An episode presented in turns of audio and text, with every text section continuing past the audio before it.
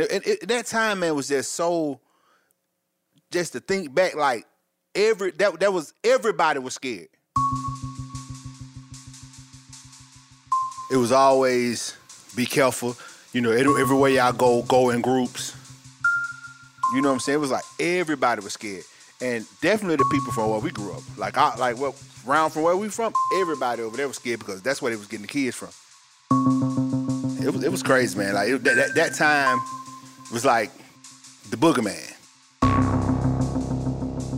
Careful, cause it's, it's literally somebody going around taking kids, and they were finding them in Chattahoochee. They were finding them behind buildings. That was just our life. When you living through something like that, it's kind of like different. It was just something we had to deal with. Watch for the boogeyman. My name is Jasper Cameron. We are in the ATL, Atlanta, Georgia, and I'm from Atlanta, Georgia, born and bred. And I'm Eric Cameron, and I'm from Atlanta, Georgia, also. West Side, to be exact. Yep, he the big brother. That's the little brother. The area we from is where all the kids, most of the kids were getting missing from. So the area we from, the west side of Atlanta, like, so it was almost like you got to be real, real careful. Like, can't stay out. You always be with somebody. I was real, real little, so most times I was with him anyway, my big brother. But man, that was that was a real trying time because we couldn't hang out. Like, I mean, it's a lot different now, man. Times are different. Like back then, everything was about going outside. Everything was about going outside. Like, the ha- I mean, now everything's about being inside playing on computers and games or whatever, but it was just a different time. They snatching kids. Somebody, somebody getting kids. So you stand a better chance of not getting snatched if it's more than one. Like if you with somebody, it was just like unthinkable. Like who could who who could do this?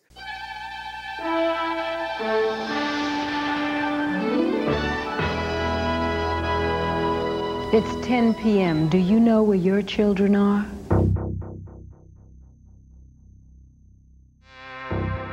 It's 10 p.m. Do you know where your children are? Yeah, I still remember that. Like, literally remember that. Talking about keeping your kids safe and what other things you could do to keep them safe, and you know, I still remember that. That was that. You know, that was. I wasn't at Channel Two. What, what, what channel that was? Monica channel, Kaufman? Who that yeah, was? Monica Cobb. I think was on Channel Two, and they would say that. You know, where where are your kids? It's 10 o'clock. Do you know where your children are? That statement became a nightly statement. I was Monica Kaufman. I'm now Monica Kaufman Pearson. I anchored the 5, the 6, the 11, and the 4 o'clock news at Channel 2, WSB TV. It's the city's oldest television station. People needed to know that they needed to keep an eye on their boys in particular because boys were being literally picked up off the streets. So there was this fear that unless you reminded people to ask, Where's your child? Do you know where your child is at this time at 10 o'clock? Your child should be in your house. That people needed to be reminded there was a monster on the prowl in metro Atlanta. It was scary. It was very scary. 10, 9, 8, 7, 6, 5, 4, 3, 2, 1, and a happy 1979!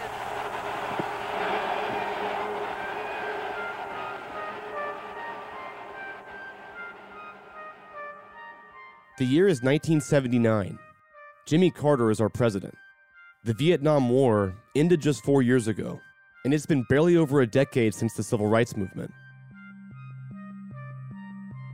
My name is Payne Lindsay. I'm a documentary filmmaker.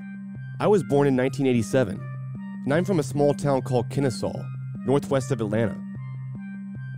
In 2016, I made a podcast called Up and Vanished, where I spent nearly two years investigating an unsolved disappearance of a high school teacher and beauty queen from South Georgia named Tara Grinstead.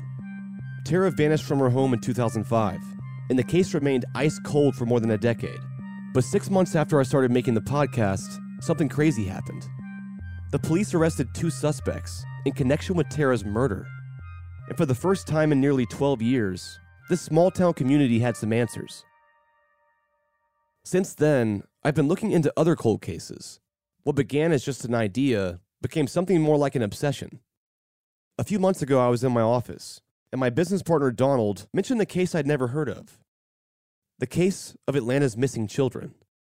I started doing some research on my own time, reading old articles and watching news clips. And what I found was captivating. A twisted tale that's haunted Atlanta for over three decades. As far as the documentary goes, I didn't really have a plan, but I just started talking to people, and I made sure I recorded everything. Okay, let's go back to 1979. So you think about the late 70s, it's post 1960s soul and Stax and all that stuff. Now you're sliding into the disco era.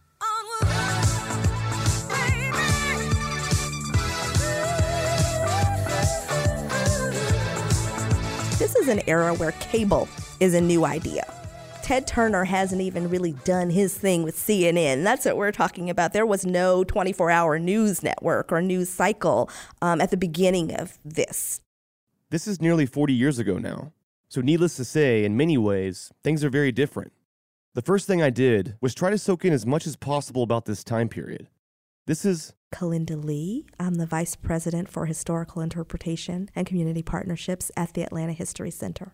So, certainly, what you're looking at by the late 70s, early 80s is that first generation of African Americans who had actually benefited from school desegregation, for example, at both um, a secondary and collegiate level by then, right? So, people who were in segregated, maybe primary schools, and still had those memories, but were professionals by the early 80s. African Americans are prospering to some degree, still definitely hard hit by the recession, but compared to the ways in which they had been disadvantaged before, prospering to some degree, largely as a as a byproduct of affirmative action. Kalinda described a time of fear and helplessness. All around her, kids were gradually going missing, one by one. To kids her age, there was this idea there was a real life boogeyman out there, in a sense that no one was really trying to protect them. I was a child in Atlanta during that time. I was a nine year old living in Atlanta in the fourth ward, which was one of the areas from which children were taken. And I remember as a child the whispers and chatter among children. If you can imagine, this real life boogeyman is actually out there. This is really happening. There was a child who went to summer camp with me who was one of the children who was abducted. And there wasn't a sense that that anything very serious was happening to protect us. There wasn't a sense that anything about our daily lives was really changing much except that we were very afraid and our parents were very angry. Every single one of them was not only black, they were also poor. Um, the neighborhoods from which they were taken were the most vulnerable, um, most impoverished. Uh, within the city. Many of them came from public housing projects. Um, and so all of that definitely conspired to make folks feel like this is something that is happening to the least of us and nobody cares. Atlanta um, is ashamed of this, I think, continues to be ashamed of this. It is not something that people really candidly talk about in the open very much. I think that it's interesting that there's a way in which I think Atlanta remains ashamed of the the racial bifurcation that this really shows up. When you talk to people about their memories of this time, there's a really distinct gap. I do a lot of oral history. There's a really distinct gap um, between white Atlantans and black Atlantans. I think that it's about a sense, a profound sense of separate realities and, and separate societies. It's startling to me as a person who, again, as a child, lived here to talk to people who are my contemporaries, um, who were living in other neighborhoods, um, living in majority neighborhoods, who didn't have a sense of that urgency at all, who didn't have a sense of that vulnerability at all, who didn't even know that it was happening at all. I think it's impossible to disentangle the race and class issues. I think if the world was designed with all blacks, we might be prejudiced to the one that's too short, the one that might be too tall, the one that's bald. And I think the same difference if it was all whites, it'd be the same thing. Uh, I don't. I think it's just a human illness that we have, and and we, as a people, never learned to solve it. I, it's crazy. Even in Vietnam, it was the same thing. This is Russell Baltazar. He's 69 years old, currently living in Baton Rouge, Louisiana. As a young adult in the late 70s, Russell remembers this time period all too well. When I left for the Marine Corps, I was 17 years old. They had to fly us out secretly in the middle of the morning and fly us back in the middle of the night. Yeah, that's how we used to leave here at night so most of the protesters wouldn't see us leaving. We were so close together as a team and what we were for. We were bled red. We ate together, slept together, the whole nine yards. It did make a difference. But when we flew back to the stateside and landed on the tarmac, we went back our separate ways again.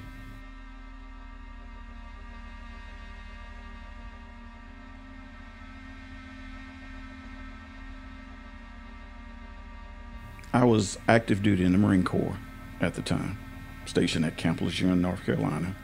My father was living in Atlanta. Patrick, Diane, and Jacqueline are my three youngest brothers and sisters. They got invited there during the summer to Atlanta. They decided to enroll in school there. Even all the way in North Carolina, Russell remembers seeing and hearing the news stories about Atlanta's missing children. With his younger siblings having just moved to Atlanta, Russell felt concerned for their safety. So one day he called his father. I asked him, Do you think that it's wise that those kids should be there? Or maybe they need to be back in Louisiana. And uh, so he said, uh, Well, everything is going to be okay. And, you know, they we're going to go ahead and put them in school and and they're going to be safe. I says, Well, I don't have a good feeling about it, but you go ahead and handle it. A few months later, his father called him out of the blue one day. He called me and he asked me, Have you seen Patrick? What do you mean, have I seen Patrick?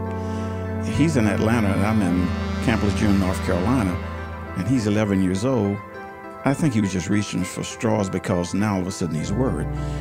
Well, you know, Patrick thinks a lot of you, and it is a possibility. Maybe got a ticket, caught the bus, and went up there to see. I says, No, Dad, I don't think that would have happened. That's kind of odd for you to say that Patrick, young as he is, would have tried to find me in North Carolina, had never been there before to the base at all. I was trying to locate me. I just felt that that wasn't something for an 11 year old, the way we were raised, that Patrick was just.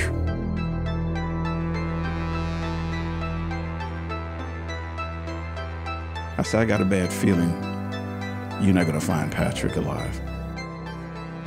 And, and I made him angry when I said that. I have that feeling that you're not going to find him.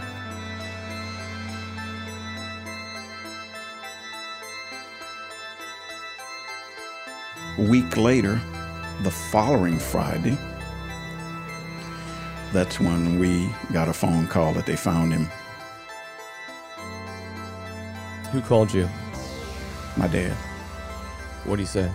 said that they found him, your brother dead. He was stabbed several times. They claimed that he got beat with a, a round object and strangled. And uh, uh, I told him, I says, well, I'm going to talk to my company commander and see if I can come out there to be with you. And that's what I did.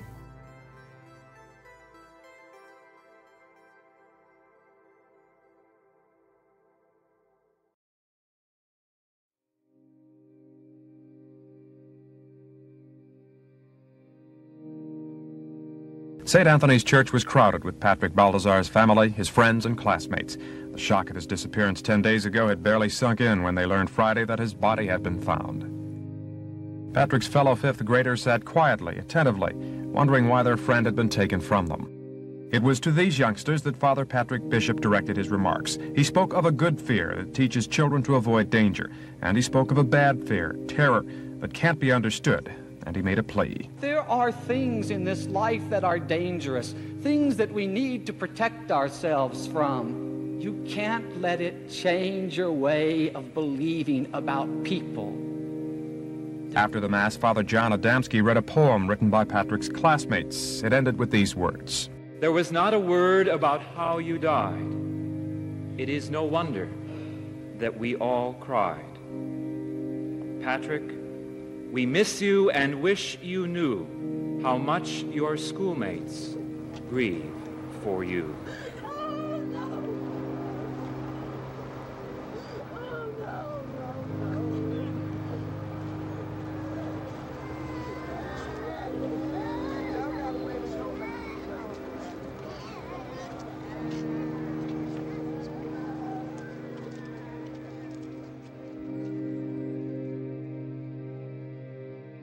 My mom's and dad is from the little town of Breaux Bridge in Cecilia, Louisiana.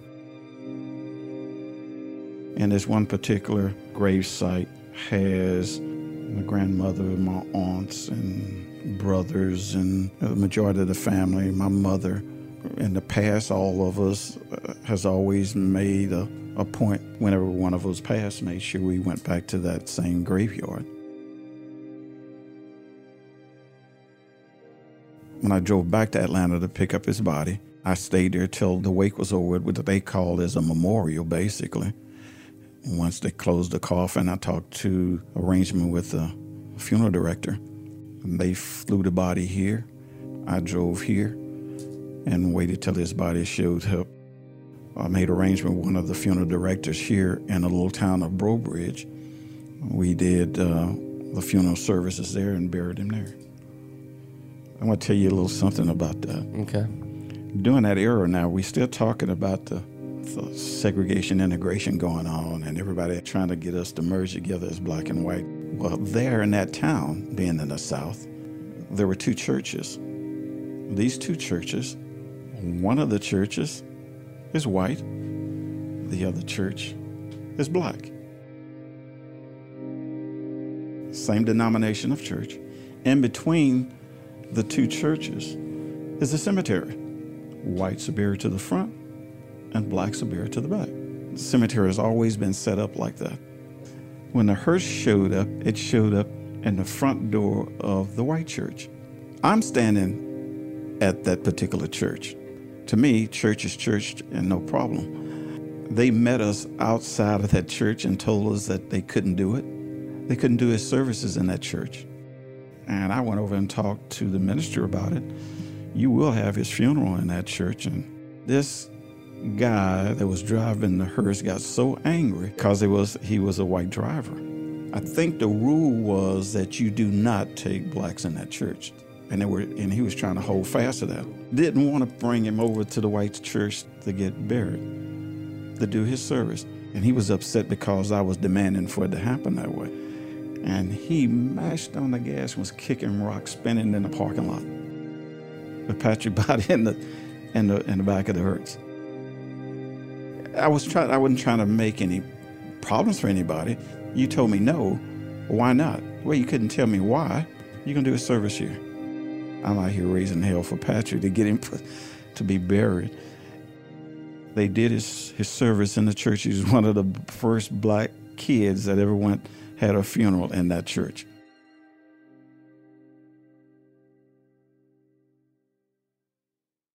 Enjoy all your favorite sports like never before at BetMGM. Signing up and playing is so easy. Simply sign up using code Buckeye and receive up to $1,500 back in bonus bets if you don't win your first bet. When you register with BetMGM, you can get instant access to a variety of parlay selection features, live betting options, and the best daily promotions in the business. And with BetMGM at your fingertips, every play and every game matter more than ever. Place your moneyline, prop, and parlay bets with the king of sportsbooks today. Sign up using code Buckeye and receive up to $1,500 back in bonus bets. If you don't win your first bet. That's right, up to $1,500. Again, sign up using code Buckeye and receive up to $1,500 back in bonus bets if you don't win your first bet. BetMGM and GameSense remind you to play responsibly. 21 plus and present in Ohio. Subject to eligibility requirements. Rewards are non-withdrawable bonus bets that expire in seven days. Gambling problem? Call 1-800-GAMBLER in partnership with MGM Northfield Park. That's 1-800-GAMBLER.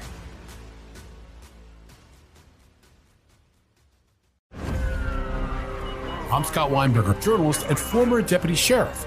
In my new podcast series, Cold Blooded The Apollo Gym Murders, I'm embedded in the cold case investigation into the death of firefighter Billy Halpern. It's just a shame, you know, that they took him from us.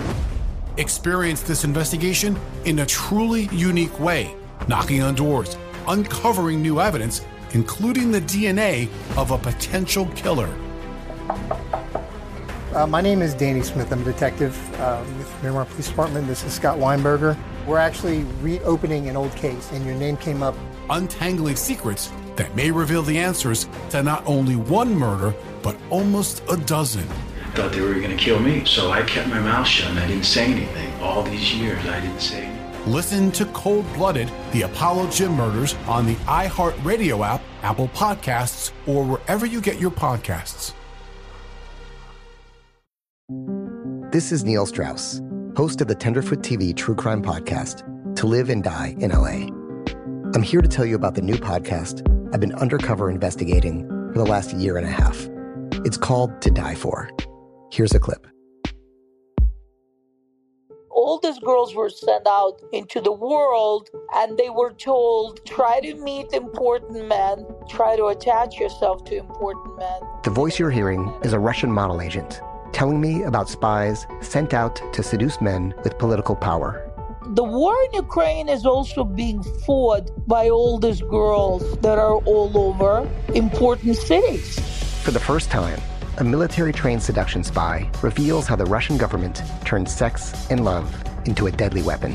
If you want to kill your target, it's easy. You just seduce him, take him somewhere, start having sex, and then he's very vulnerable, so you can kill him easily.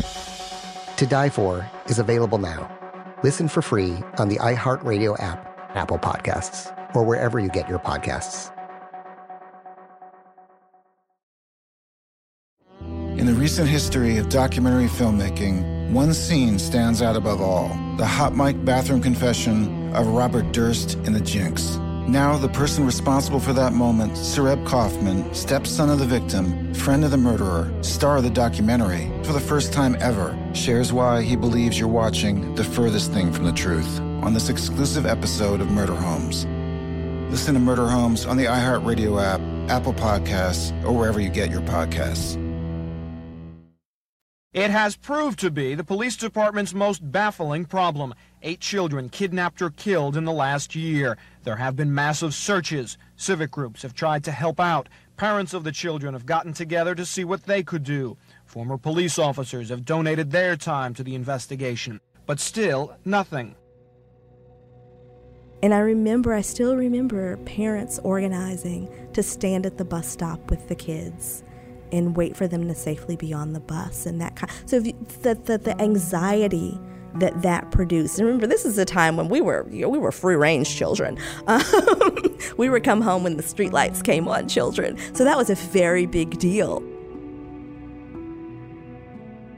I am so sorry that what happened to my child and what happened to these other ladies' children happened. But what I want you to do is to hang in there and try your best to see to it that it doesn't happen to yours.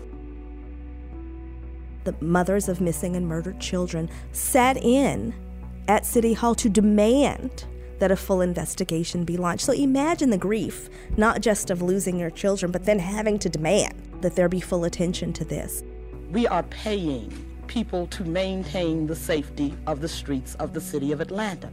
If the safety of the city of Atlanta is not maintained, then the people that we are hiring to do that job need to be looked at carefully.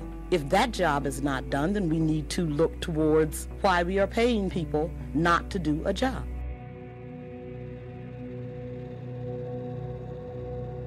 Part of this crowd agreed that some of the criticism of the police was accurate. Tello explained there was no attempt to show the city as insensitive, just to show how long it took Atlanta and the city administration to become outraged. That fracture, I don't think, was ever fully healed uh, within the Atlanta community. There was a sense that maybe, you know, some folks felt safe or felt safe enough based on a degree of economic privilege. And again, that these folks who were most marginalized already anyway just were kind of left to fend for themselves. If you look at these profiles of the children who were victimized, many of them were in foster care situations. Many of them had, you know, very difficult and unstable home lives, be it because of a parental failing or not, because of poverty. You know, some of them went missing doing things like, you know, being 10 years old and out bagging groceries to try to get a little bit of change to help their family. So you really get this really palpable, in my mind, still very painful portrait of these kids who are incredibly vulnerable, who are then taken up in this way and go missing and then found in these gruesome circumstances, if at all.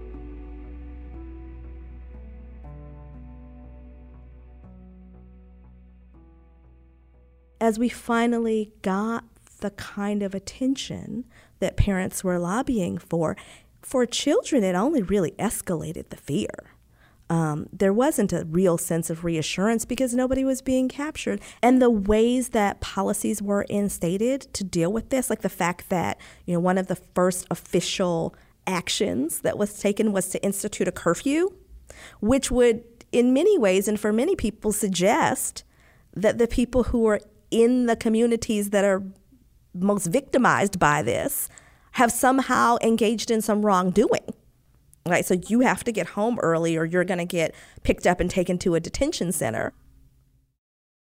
The curfew took effect at 11 o'clock last night and will be in effect every night for the next 90 days from 11 p.m. until 6 a.m. People are afraid to let their children go out to play. People are afraid to send their children to the store.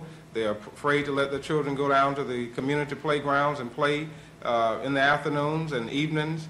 Uh, so I think now we will get the support because there are a number of parents uh, that need to uh, take more time out with their children and keep up with their children. So um, if parents won't do it, we, some of us have to try to uh, enforce some type of curfew so the children will be off the streets by 11 p.m. Police have been instructed to explain the conditions of the curfew before enforcing it.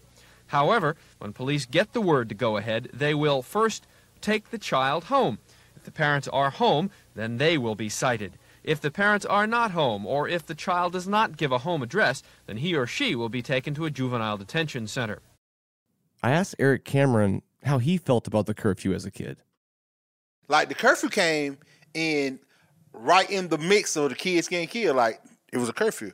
Like we had to be in like what seven o'clock, six o'clock, something crazy like that. That that that came along right in the midst of it you know, we understood that it was something going on. Kids getting missing, and I, I can distinctly remember walking as groups, and we would see cars, the lights of cars, and we would literally just take off. You know, just like somebody coming to get you. We always felt like that. There's not a sense of support, so people were wounded and then kind of re-wounded, and then in the midst of all of this, there's a sense of, uh, from some folks, a sense that part of what having racial solidarity means, because race relations were still very fraught, was that you have to support the African American mayor and you have to support the African American chief of police. And so you shouldn't be out here protesting and saying that you know the city is not supporting you well enough. So it's a really, really fraught, difficult, contentious moment. There also, I think, was a really significant habit during that time of holding back information in investigations that looks very different than what we have now, right? So some of that is probably you know, true crime investigative stuff. Like you don't want to tell all the details of how this body is found because if you find the right person, only the killer they, knows only that. the killer knows that, right? But um, so and you know and we're in this moment where everybody wants to know every salacious detail right this moment. But but there was definitely some significant holding back of information. And so that only opened the door wider for um, for people to kind of reach into their imaginations and also for a rumor mill to flourish. And so there were a lot of theories right that people developed that because they were all black because they were mostly male this is, you know, this was a KKK conspiracy or this was a racially motivated, um, these were racially motivated attacks and that kind of thing. And a sense that as Atlanta was trying to affirm its reputation and continue to get business and tourism and all those things under the moniker of the city too busy to hate, that the people who were prospering under that just could not afford for that thing to be true, even if it were true. In a time where societal integration between blacks and whites was really just beginning, the missing and murdered children in Atlanta created a new tension, reopening wounds that had never fully healed. In many ways, it was dividing the city. From the beginning, there was a struggle to give these children equal news coverage and even thorough police investigations. Parents of the victims joined together, pleading for answers from the city. The number of missing children was growing, and eventually, the story gained national news coverage, and the Atlanta Police Department found themselves on the hunt for a killer. 57% of the blacks responding to the survey said they think the killings are part of a larger conspiracy against blacks. The same percentage of whites feel the killings are criminal acts with no connection to racial issues. The survey posed the question, do police treat blacks as fairly as they treat whites? The majority of the blacks said no. Most of the white respondents said the treatment from police is equal. And there were all kind of rumors going on back there. I can remember uh, some people in the black community thought it was the Ku Klux Klan that was grabbing these black boys. Um, other people thought, you know, it's some kind of weird sexual deviant who's grabbing these boys. And there was all this conjecture, but no one ever really knew who it was. What was the pattern? I can remember the mothers pleading for help. I can remember the white community coming together and putting up money to find the person who was doing this. We were almost paralyzed. I hate to put it that way, but the freedom of Friday night football wasn't there anymore. Going to basketball games for kids wasn't there anymore unless you had an adult with you all the time. You know, kids today have their freedoms. They go here, they do anything they want to do. But during that time period, it was a matter of knowing where your child was and keeping that child as close to you as possible, particularly if it was a black male child. They were young black males, and they were poor young black males. It was almost as if it was like a Jack the Ripper character picking the least served in the community and taking advantage of them by taking away their children. Very vulnerable kids who would, at the drop of the hat, because they are poor, you offer them something and they trust.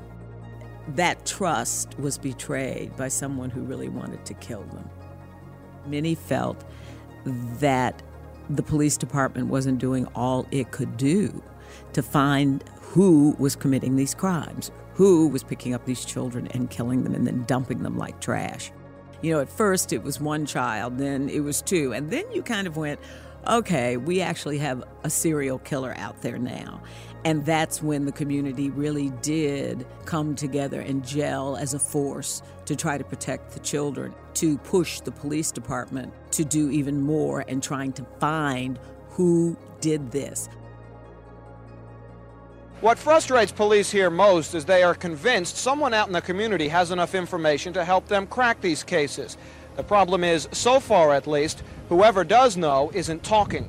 It's our belief that there are some kids out here that have the answers. There's a few kids who may know a little bit, but they don't know who to tell, or possibly no one will listen to them. No one, they think it's just child's nonsense. There may be a kid out here that has a complete description of everything we want to know. More than 400 police officers and firefighters, beginning Monday, will knock on doors from 9 in the morning until 9 at night. They will canvass seven days a week until they hit every door in the city. You don't have to have all the information. Give us what information you think you have or that you may have. You don't have to tell nobody your name. Just tell your teacher. She'll get the information to us. Tell your parents. Or if you can find no one else to talk to you, call the police department. Enjoy all your favorite sports like never before at BetMGM. Signing up and playing is so easy. Simply sign up using code Buckeye and receive up to $1,500 back in bonus bets if you don't win your first bet. When you register with BetMGM, you can get instant access to a variety of parlay selection features, live betting options, and the best daily promotions in the business. And with BetMGM at your fingertips, every play and every game matter more than ever. Place your moneyline, prop, and parlay bets with the king of sportsbooks today. Sign up using code Buckeye and receive up to $1,500 back in bonus bets if you don't win your first bet. That's right, up to $1,500. Again, sign up using code Buckeye and receive up to $1,500 back in bonus bets if you don't win your first bet. BetMGM and GameSense remind you to play responsibly. 21 plus and present in Ohio. Subject to eligibility requirements. Rewards are non-withdrawable bonus bets that expire in seven days. Gambling problem? Call 1-800-GAMBLER in partnership with MGM Northfield Park. That's 1-800-GAMBLER.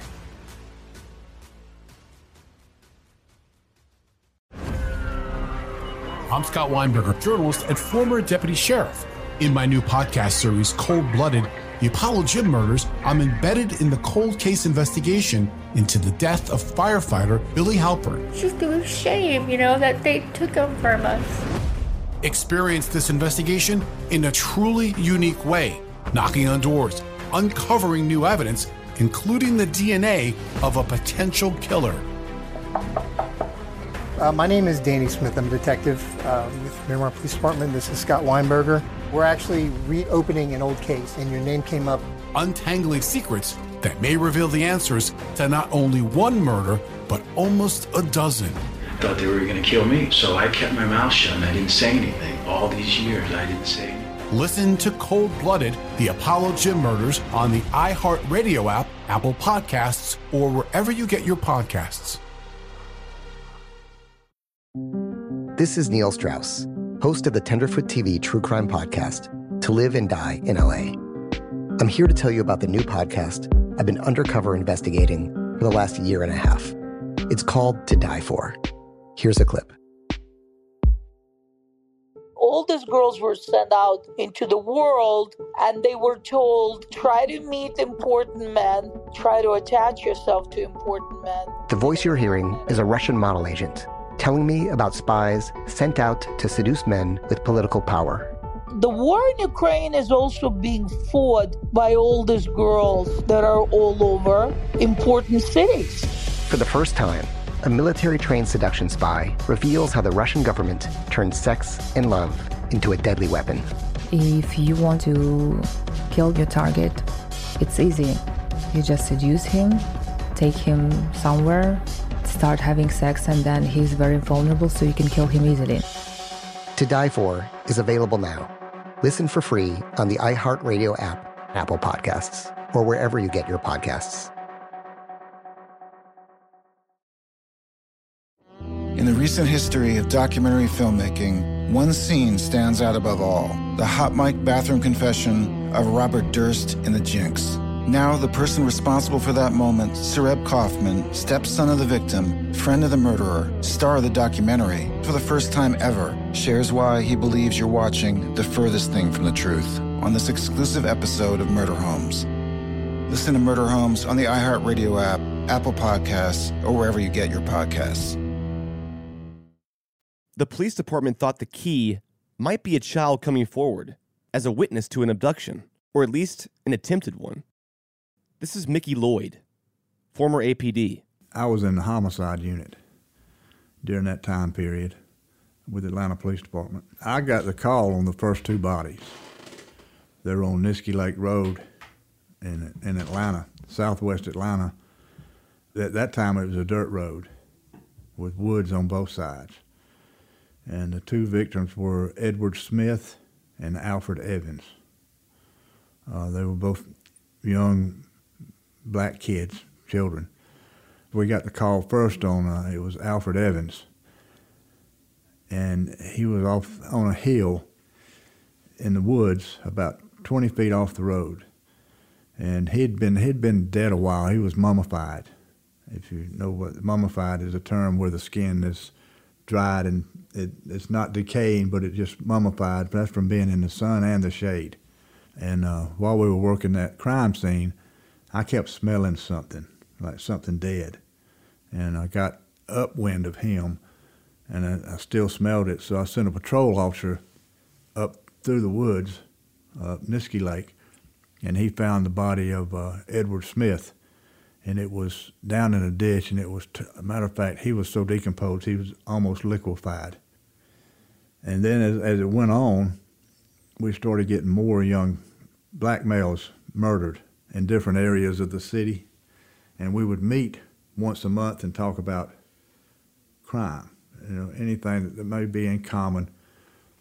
And I think we had one of those meetings, and I think we had about six kids dead by then. And uh, I got up and made a statement that we got a problem somebody killing young black males in Atlanta. Next thing I know, I'm standing tall in the chief's office, wanting to know what I'm basing that on because uh, some media picked up on it. So I guess I'm the one that spilled the beans on that. And uh, I really didn't have anything to base it on other than just common sense and working, working cases. They didn't want to hear it. You know, the community didn't want to hear it. The police command didn't want to hear it. Nobody, nobody wanted to hear it. I didn't want to say it. And I don't know what made me say it, but I just thought we need to do something to try to connect these cases because to me they seem related.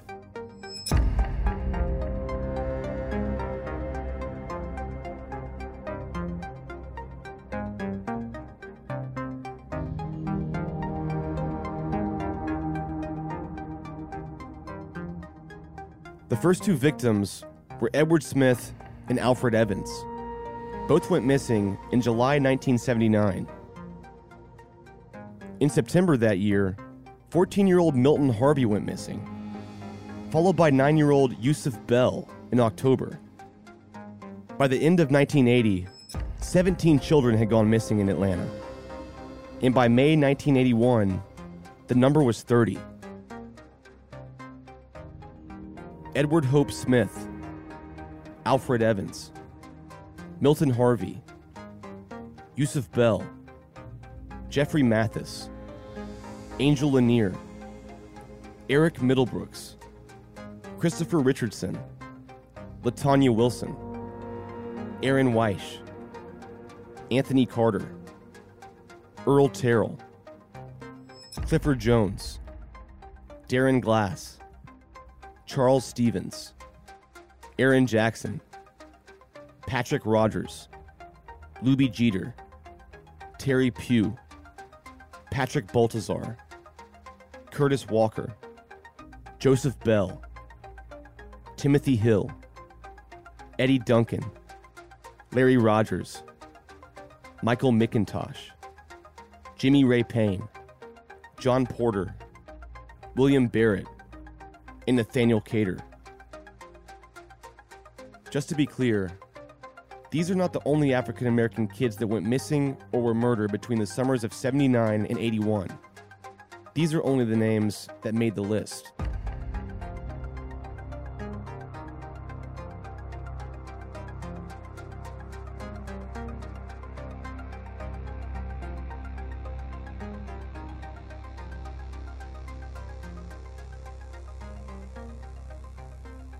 It got so big that I think it got kind of convoluted. There was just too many too many hands in the in the pie. Then the FBI got involved in it. They were they were leading, but we were doing what we were told.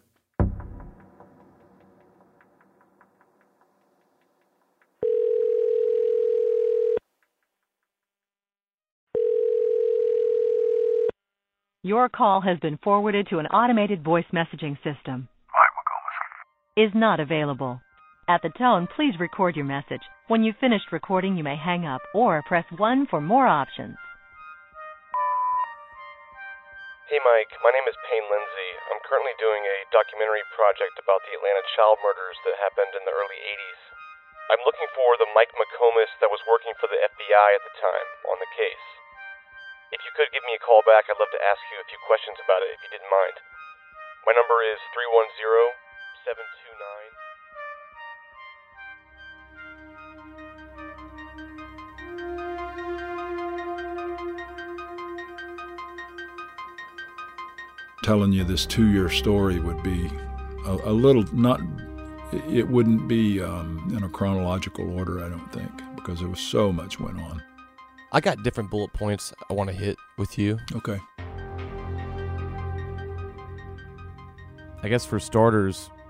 how big was this case compared to others in the FBI? We had at least one volume for every victim, and that's a lot. The volume's yay big.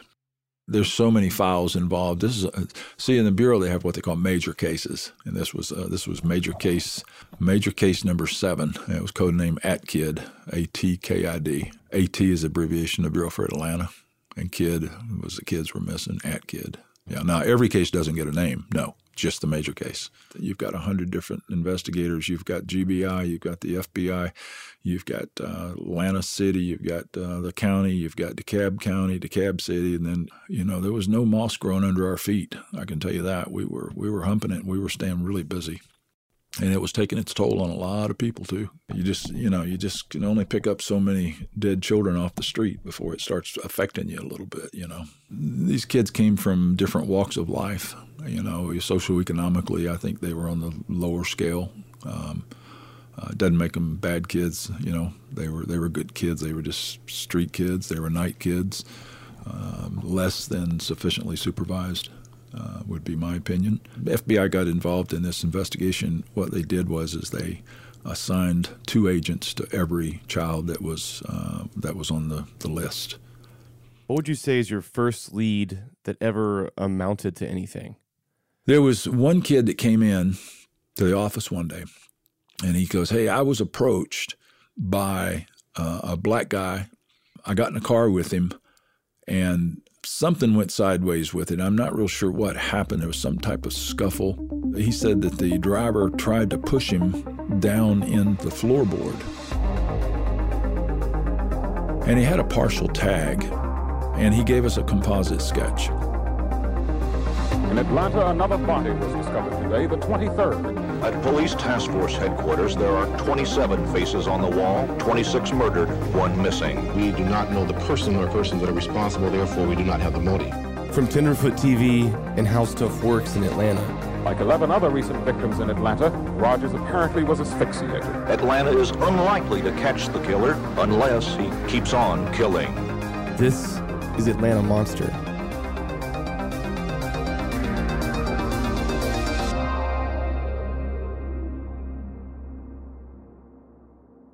Next time on Atlanta Monster.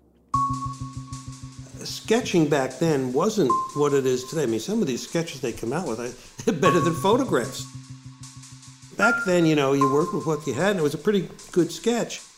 What did it look like? Do you remember? Well, it was a black male with bushy hair. I remember the composite sketch very well.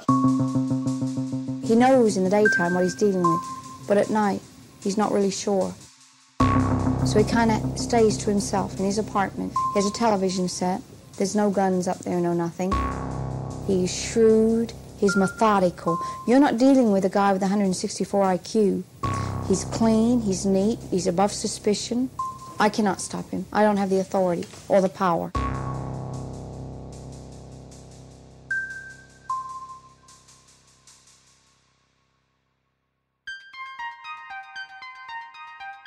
Atlanta Monster is an investigative podcast told week by week, with new episodes every Friday.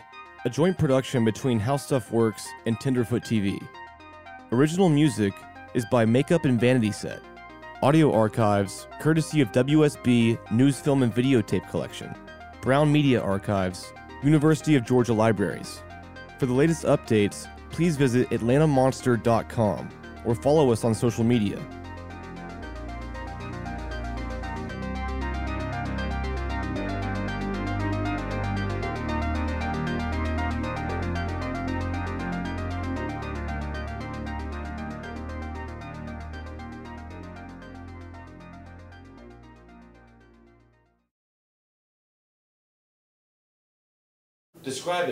Me in growing up here. Man, you know what? Atlanta is a very special, special place, and you don't even realize how special it is until you get outside of here. It's really a place of peace and love to be 100 which means you know martin luther king from here so it's it's like a got a it got a spiritual thing with it you know what i'm saying it's a blessed place i believe no matter how street you are, you got a spiritual side here. I'm Scott Weinberger, journalist and former deputy sheriff. In my new podcast series, Cold Blooded, I'm embedded in the cold case investigation into the death of firefighter Billy Halpern. Experience this investigation in a truly unique way, untangling secrets that may reveal the answers to not only one case, but almost a dozen. Listen to Cold Blooded, the Apollo Gym Murders on the iHeartRadio app, Apple Podcasts, or wherever you get your podcasts. Imagine you're a fly on the wall at a dinner between the mafia, the CIA, and the KGB. That's where my new podcast begins. This is Neil Strauss, host of To Live and Die in LA, and I wanted to quickly tell you about an intense new series about a dangerous spy taught to seduce men for their secrets and sometimes their lives. From Tenderfoot TV, this is To Die For. To Die For is available now. Listen for free on the iHeartRadio app, Apple Podcasts or wherever you get your podcasts. Something that makes me crazy is when people say, well, I had this career before, but it was a waste. And that's where the perspective shift comes that it's not a waste, that everything you've done has built you to where you are now. This is She Pivots, the podcast where we explore the inspiring pivots women have made and dig deeper into the personal reasons behind them. Join me, Emily Tish Sussman, every Wednesday on She Pivots. Listen to She Pivots on the iHeartRadio app, Apple Podcasts, or wherever you get your podcasts. The Big Take from Bloomberg News brings you what's shaping the world's economies with the smartest and best informed business reporters around the world. We cover the stories behind what's moving money and markets and help you understand what's happening, what it means, and why it matters every afternoon. I'm Sarah Holder. I'm Saleha Mohsin. And I'm David Gura. Listen to the big take on the iHeartRadio app, Apple Podcasts, or wherever you get your podcasts.